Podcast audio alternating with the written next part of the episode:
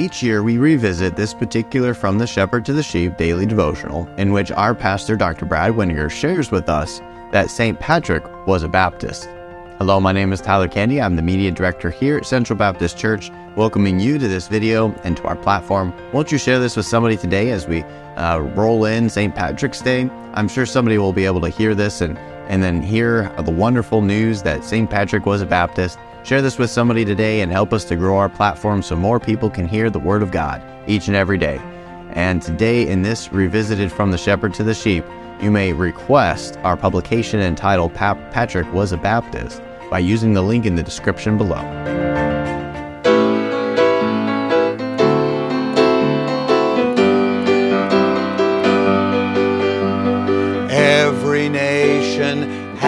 Traditions that aren't always true. Let's investigate one tall tale that's familiar to you.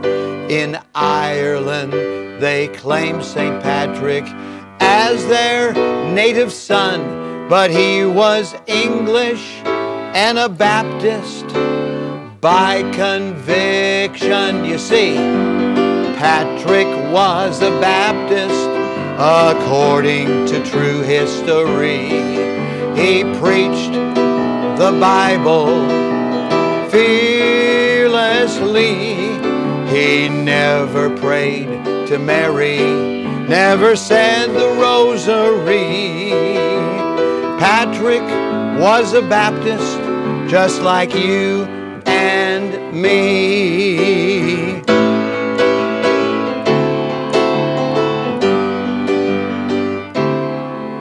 All the evidence that's accurate refutes what we've been told. When the dust all settles, it's a huge lie that we've been sold. St. Patrick's Day should not be an excuse for folks to drink green beer. Instead, let's speak the truth in love and have no fear. Because ba- Patrick was a Baptist, it's plain to see. He preached the Bible, won and baptized souls fearlessly. He never prayed to Mary, never said the rosary. Patrick was a Baptist, just like you and me. So let's honor Patrick, who was a Baptist just like you and me. On March the 17th, let's wear red and not green. He never prayed to Mary, never said the rosary. Patrick was a Baptist just like you and me. Patrick was a Baptist according to his story. Yes, I bet that's a surprise for all of you. Patrick was a Baptist.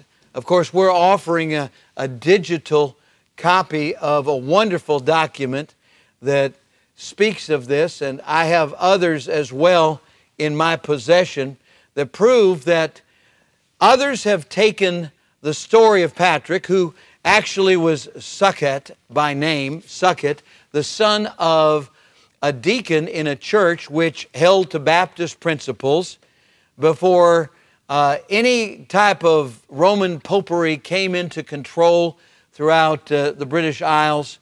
There were Bible believers. There was a fellow that Paul refers to as Pudens who took the, the truth to Wales, and churches were started all over the British Isles. And the son of a deacon, Succat, who is known now as Patrick, was taken, uh, he was kidnapped by pirates and sold to Druids. And after a number of years, he escaped. But he came to faith in Christ, and, and God called him to go back, and he became a missionary and even won uh, kings and other people of importance, thousands and thousands of folks came to know Jesus Christ as Savior under Patrick's ministry, and he was a Baptist just like you and me. I'm wearing red today, and I encourage you tomorrow on St. Patrick's Day to wear something red. And when people say, Why aren't you wearing green like we are? Green is for, of course, the Emerald Isle and for Ireland. And listen, I believe the Irish people are wonderful people. This is nothing against Ireland or Irish people. But St. Patrick's Day, so called, should not be an excuse for people to drink green beer and, uh, and just party and revel when Patrick was such a believer. The Bible says in John chapter 14 and verse number 6, Jesus saith unto him, I am the way, the truth, and the life. No man cometh unto the Father but by me. We know there's only one way to heaven. Listen, of all the lies that folks have been told and all the tall tales and myths that have been sold as part of religious baggage, here's something you need to know.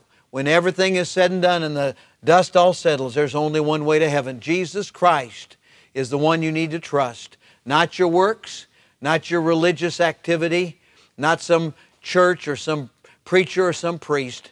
Uh, your mom can't get you to heaven, your dad can't get you to heaven. You need to call on the name of the Lord. Let's do that right now. Lord Jesus, we thank you for Patrick, who gives us a good example, having won so many souls, baptizing them and, and teaching them, establishing churches in his time. Lord, I pray that we might likewise be true and win souls. Lord, I pray just now for those that might not be saved, that they might come to Christ the Bible way. With heads bowed and eyes closed, would you call on the name of the Lord right now and ask the Lord Jesus Christ to come in and save you, take away your sins, and take you to heaven? Pray something like this Dear God, I admit that I'm a sinner. I need a Savior, and I call on Jesus to save me right now. Take away my sins, take me to heaven. And if you prayed that prayer, let us know. We love to know about it and to rejoice with you and help you in your Christian growth. Father, I pray for everyone to stand for the truth, to speak the truth in love, and help us to proclaim that Patrick was a Baptist who believed the Bible just like we do and trusted in Christ for salvation in Jesus' name. Amen and amen. And Patrick was a Baptist just like you and me. God bless you as you serve Him today.